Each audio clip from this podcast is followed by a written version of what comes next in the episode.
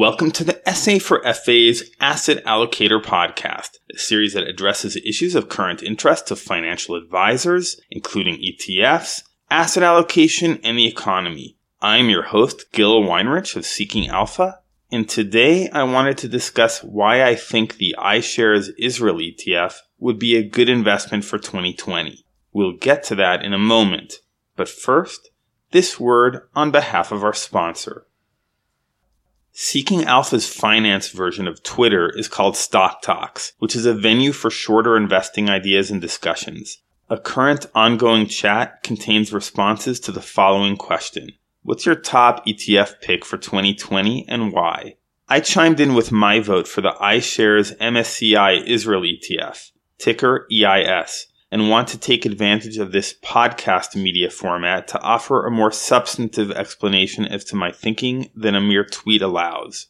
So, the first thing I should explain is my methodological approach for tackling such a question. It might help to first tell you what I'm not doing I'm not trying to win some sort of stock picking contest. If this exercise were a contest with one winner, then I'd probably conclude that the odds of anyone winning would be small and would choose something extreme that had the potential to win big, even if that meant it could lose big, of course. In other words, my choice of EIS does not imply any belief that it will come out specifically as the number one ETF a year from now. No, my intent is to make a smart and wise decision. I would say that a smart ETF pick is one that goes up a lot in 2020. In the same way that high tech media companies like Apple, Facebook, and Alphabet have dominated the market over the past several years, a smart choice is one that displays this sort of vigor. I envision my smart choice as a mighty warrior, strong, courageous, heroic, but unarmed. That brings me to my second of two criteria my search for a wise choice. A wise choice is defensible. It comes armed. It may not be a big winner, but it won't be a big loser either. If my sole concern were not losing this contest, as it were, my choice might be a consumer staples ETF. This is the sector that characteristically performs best when the market tumbles. People may have less disposable income, but they still need to buy tissues, soap, food, and beverages. I envision the wise investment choice as an armed combatant. This combatant's got ammo to fight off a hostile market, but lacks strength, fighting skill, or heroic qualities. I have no ability to predict what kind of market we'll have in 2020, but it's not implausible to think we're in a late part of the bull market. The market's penchant for rewarding risk taking, especially in high tech, may potentially continue into 2020. But if the market falls, those who are undefended will be hurt the most. So my choice is neither the NASDAQ QQQ ETF, which is the epitome of an investment that looks smart today, nor is it Invesco's Consumer Staples Momentum ETF, PSL, which feels like a wise defensive choice that could fall flat if the market continues its tireless ascent. With those parameters in mind, EIS seems to me to combine smart and wise. Besides the NASDAQ, it's hard to find a higher concentration of high tech than the Tel Aviv Stock Exchange, which forms the basis of most Israel ETFs. Four of the top 10 holdings in the iShares ETF are IT companies like Check Point Software, and four are financials like Bank Leumi. Pharmaceutical company Teva and defense contractor Elbit Systems round out the top 10. All solid companies of global repute. That's smart.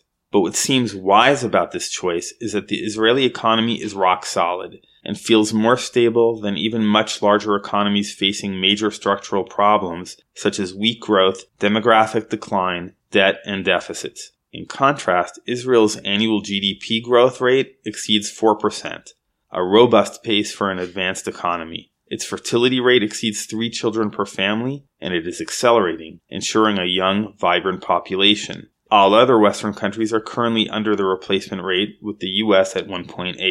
The country's debt profile is exemplary compared with the rest of the world.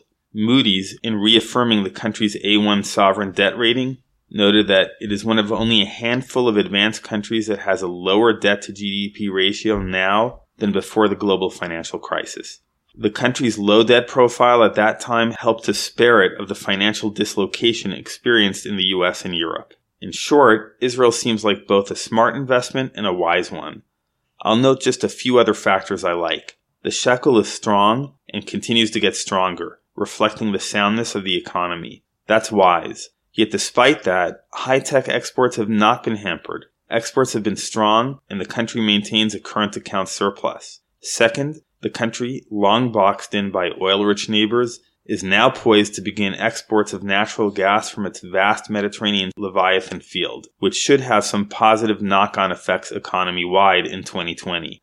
Finally, I find it interesting and encouraging that 10 year government bonds, which paid out around 2.5% a year ago, are now yielding under 0.85%.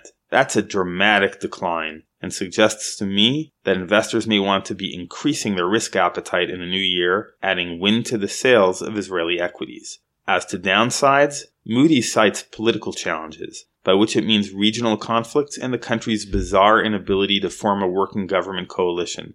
But I think both of these should be discounted. Israeli stocks have a long history of rising irrespective of regional conflict, and the country's now third round of elections in less than a year is a matter of complete indifference to markets, given the quality of Israeli businesses and the stability of the economy. There is one downside that does concern me, slightly. I don't like any of the existing Israel ETFs. Two of them are high tech oriented, which may be smart, but not also wise, which is what I am seeking via a fund that captures the diversity of the Israeli economy. The other two are broad based, but bear expense ratios in the 60 basis point range, which seems high in this day and age of low fees.